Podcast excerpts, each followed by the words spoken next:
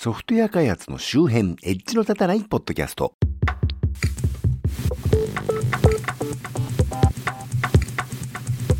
コロナ第2波も大体落ち着いてきましたかね皆様ご減少でありますでしょうか？ぼちぼちと生きてまいりましょう。町田です。というわけで今回も最先端とは言い難い地方在住の私が独断と偏見でちょっと気になったテク関係、主に情報セキュリティ関係を中心としたネット上の話題をおっとり刀で紹介するコーナーです。今回は令和2年8月の話題です。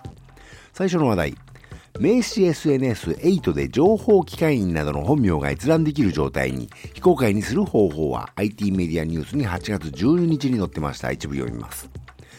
警視庁公安部や組織犯罪対策課、公安調査庁などに所属する職員の所属と本名が公開されているセキュリティリサーチャーの STTYK スティッキーさんですかね、さんが、え7月中旬にこんな注意喚起をツイッターに投稿した。治安や防衛、情報収集活動に関わる人物の中でも、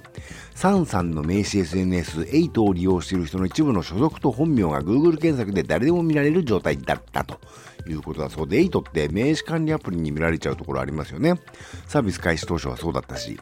実際は、現在は名刺を使った SNS ですんでね、こういうヤバげな職務の人が使っちゃダメなサービスだと思うんですけど、ちょっとこれこういう人たちがボケナスだったっていうのももちろんあるんでしょうけど、運営側はプロフィールを非公開にすればいいのにってね、これインタビューに答えたみたいですけど、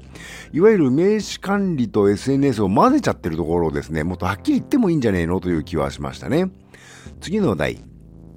ファーウェイ過去スマホ、アンドロイドアップデート不可に、米政府ライセンスが期限切れ、エンガジェット日本版に8月17日に出てました。一部読みます。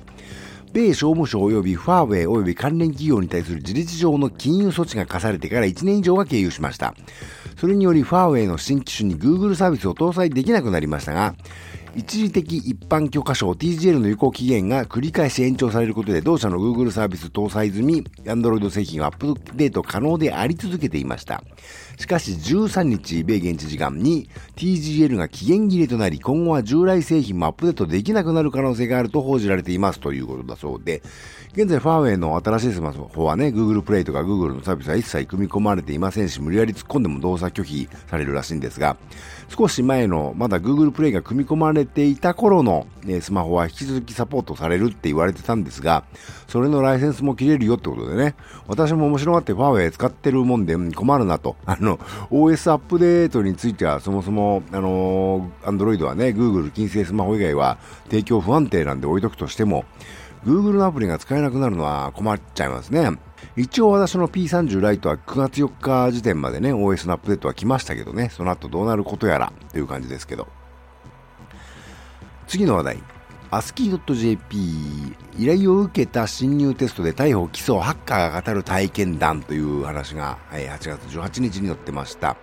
長いんでかいつまんで言うと、あるセキュリティ会社がアメリカ・アイオワ州から裁判所の建物へのペネストレーションテスト、つまり実際に侵入を試みるセキュリティテストを行えっていうね、依頼を受けましたと。入り口のドアをピッキングしてパスコードを入力しないと30秒後に警報が鳴るようになってたんだそうで、そのパスコードは教えないってルールだったんでね、その会社のスタッフ2人はその30秒の間にどこまでいけるかテストしようってなったんですね。で、いろいろとセキュリティを破ったりして、あの問題点をチェックしていって、まあ警報は鳴ってるんでほどなく警察が来たんだそうで、で、まあ、このスタッフ2人は警察、来た警察官にね、これこれこういうことで州公認のテストなんやでって到着した警察の人に言って、警察の人もへーなんつって、まあ、ここまでは問題がなかったんだそうですけどね。ところがここに軍の保安官がやってきたところで話が変わってきまして、この裁判所は州の裁判所だけど、建物は軍の建物であって、州が勝手に何やってんねんと、あの、軍の建物に勝手に入った以上、逮捕するわいということになっちゃったんだそうでね。まあ、根回し不足ってやつですけどね、あの、逮捕を起訴しちゃうところがね、なかなか大人げなくてアメリカっぽくて面白いなと思いましたけど。次の話題。ラジコ設立10年でついに全民放ラジオ局配信へ、巣ごもり需要でリスナーは月間900万人。IT メディアニュースに8月25日に載ってました。一部読みます。インターネットラジオのラジコは8月25日、徳島県の FM ラジオ局、FM 徳島の配信を9月1日に配信すると発表した。これにより日本全国の民放ラジオ全99局がラジコに参加することになった。FM 徳島の公式サイトでも告知、えー、ラジコでは民放ラジオの全局参加について、設立10周年となる今年、ラジオ業界の大同団結によるラジオの再価値化の一つを実現できたとし、9月にはツイッターキャンペーンなどを実施する予定だということだそうで、いや、マジで、ラジオってラジコがなければ滅んでいたと思いますよね。外国では実際にラジオ放送が滅んじゃった国もあるそうですから、どこだか忘れましたけど、逆にネット放送で大方住むようになっているんで、電波での放送は災害時とかね、そういうニッチだけども、やめるとまずいというインフラとして維持し続けることになるんだろうなと思いますけど、電波放送の維持の方が大変ってことにね、これからなっていくんだろうなと。で、この流れはテレビにもね、いよいよやってくるのかなという兆しはありますけどね。次の話題。VPN 欠陥つくサイバー攻撃、国内外900社の情報流出、朝日新聞デジタルに8月25日に載ってました一部を読みます。社外から企業内のネットワークに接続するときに使う仮想プライベートネットワーク VPN の通信機器の欠陥をついたとみられるサイバー攻撃があり、国内外900社が機器を使う際の情報が流出していたことが内閣サイバーセキュリティセンター NISC への取材で分かった。VPN はテレワークの拡大もあり利用者が広がっている。NSC は8月中旬、匿名でやり取りできるダークウェブ上で VPN を利用する際のユーザー情報やパスワードなどがやり取りされていることを確認。流出した情報は暗号化されており、実際に不正ログインされた被害は把握していないというということで、900社もの VPN の認証情報がダークウェブに流出してたっていうのはまあ大事ですけど、テレワーク導入するのはいいんですけどね、ちょっと準備がしっかりできてない状態で突入せざるを得なかった会社さんも結構あるでしょうからね。こういうのって発覚したその時をか後やからね、じわじわ聞いてきたりするんで、後からだんだんそういう情報が流通しちゃったりするんでね、ちょっと長期的な影響があるかもしれませんね。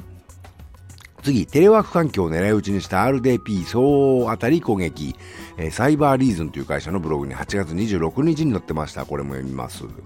このようなテレワーク端末を狙った攻撃として最近 RDP 総当たり攻撃が増加しています。RDP リモートデスクトッププロトコルはマイクロソフトが提供するサービスで RDP リモートデスクトップサービスを導入したサーバーに対してクライアント端末からリモートデスクトップ接続する機能を提供します。社内のテレワーク環境から社内のサーバー環境にアクセスするためにこの仕組みを導入する企業が多く、これに伴い RDP 端末の数も急増しています。これを狙った攻撃が RDP 総当たり攻撃です。その名の通り、RDP 端末がリモートデスクトップ接続のために利用する ID パスワードに対して総当たり攻撃を仕掛け、不正アクセスを試みます。特に2019年中旬に確認されたゴールドブルートと呼ばれるマルウェアはこの攻撃手法を用いて大規模なボットネットを構成しより大規模な攻撃の足がかりを形成しますということだそうでねだいぶ長く読んじゃいましたけど、クラウドの利用が増えまして、あの、Windows サーバーをクラウド上に置いてね、いろいろと業務利用することもありますが、そのサーバーを管理するためにリモートデスクトップとかね、あの、Windows サーバーに標準されてるやつですけど、それをインターネット経由で使ってね、そのサーバーを操作するということがよく使われているようですが、ただ、それをね、ただ単にインターネットに公開しちゃってるサーバーっていうのをね、私もよく見かけますが、結局 ID とパスワードだけで認証するってのは、頑張って総当たり攻撃をすればいつか撃破できちゃうものなんでね、Windows サーバーの管理者としてログインできちゃうってのは、例えば Web アプリに1ユーザーとしてログインできちゃうのとはわけが違うというか、影響が破格に違うわけでしてね。実際 Windows のリモートデスクトップ RDP っていうのはオープンソースで互換ソフトが出てまして、実に便利なんですけど、マイクロソフトは使用公開してないのにそういうツールがあるってことは、暗号化通信とかを突破されてるやんけって話でもあるわけでね。くれぐれも生でというか、何の工夫もなく RDP を使うのはおやめになった方がと申し上げたいところですね。次、上り大優、みんなすぐに諦めすぎ、約2週間で新テレワークシステムの開発をした天才プログラマーの粘り力エンジニアタイプ、転職タイプというサイトに8月27日に載ってました。で、このコロナ禍に自宅からテレワークされる方のために会社の PC をリモート操作できる新テレワークシステムというやつがね、独立行政法人情報処理振興協会 IPA と NTT 東日本の連名で無償提供されていますが、これこういう大きな有名組織が会社として提供したっていうよりはね、実はとある日本人天才プログラマーがそういう組織を動かして、ほとんど一人でものすごい安い機械を組み合わせて、えいって作っちゃったらとんでもないやつでして、さっき言ったリモートデスクトップを工夫を凝らしてセキュアに使えるようにしたやつと言ってもいいいいでしょう。で、それを作ったのぼり大優さんが、えー、インタビューに答えていて、これものすごく面白いというか、私としては大変シンパシーを感じるインタビューだったんで、ぜひ読むことをお勧めしたいですね。これはちょっと改めて次回以降取り上げてご紹介するかもしれません。というわけで今回はここまで。えー、このコーナーでご紹介予定の各種の話題は、この番組の Twitter アカウント、Facebook ページに随時流しています。それをご覧になると、私が何の話題をしようとしているのかなんとなくわかると思いますので、コメントなり、いいねなりいただけると、その話題を取り上げる可能性が高くなるかもしれませんし、コメント内容を番組でご紹介させていただく場合もあるかもしれませんよと。